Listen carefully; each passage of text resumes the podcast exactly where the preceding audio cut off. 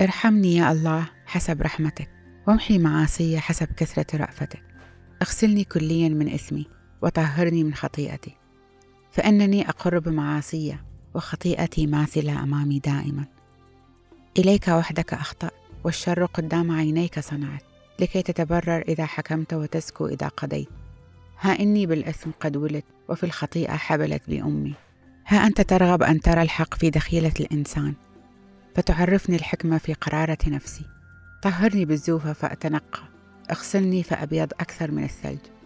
اسمعني صوت السرور والفرح. فتبتهج عظام التي سحقتها. احجب وجهك عن خطاياي وامحي كل آثامي. قلبا نقيا اخلق في يا الله وروحا مستقيما جدد في داخلي.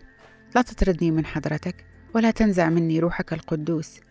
رد لي بهجتي بخلاصك وبروح رضية آزرني. عندئذ أعلم الأثمة طرقك فيتوب إليك الخاطئون.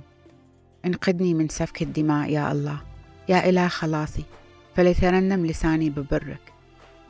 يا رب افتح شفتي فيذيع فمي بتسبيحك فإنك لا تسر بذبيحة وإلا كنت أقدمها.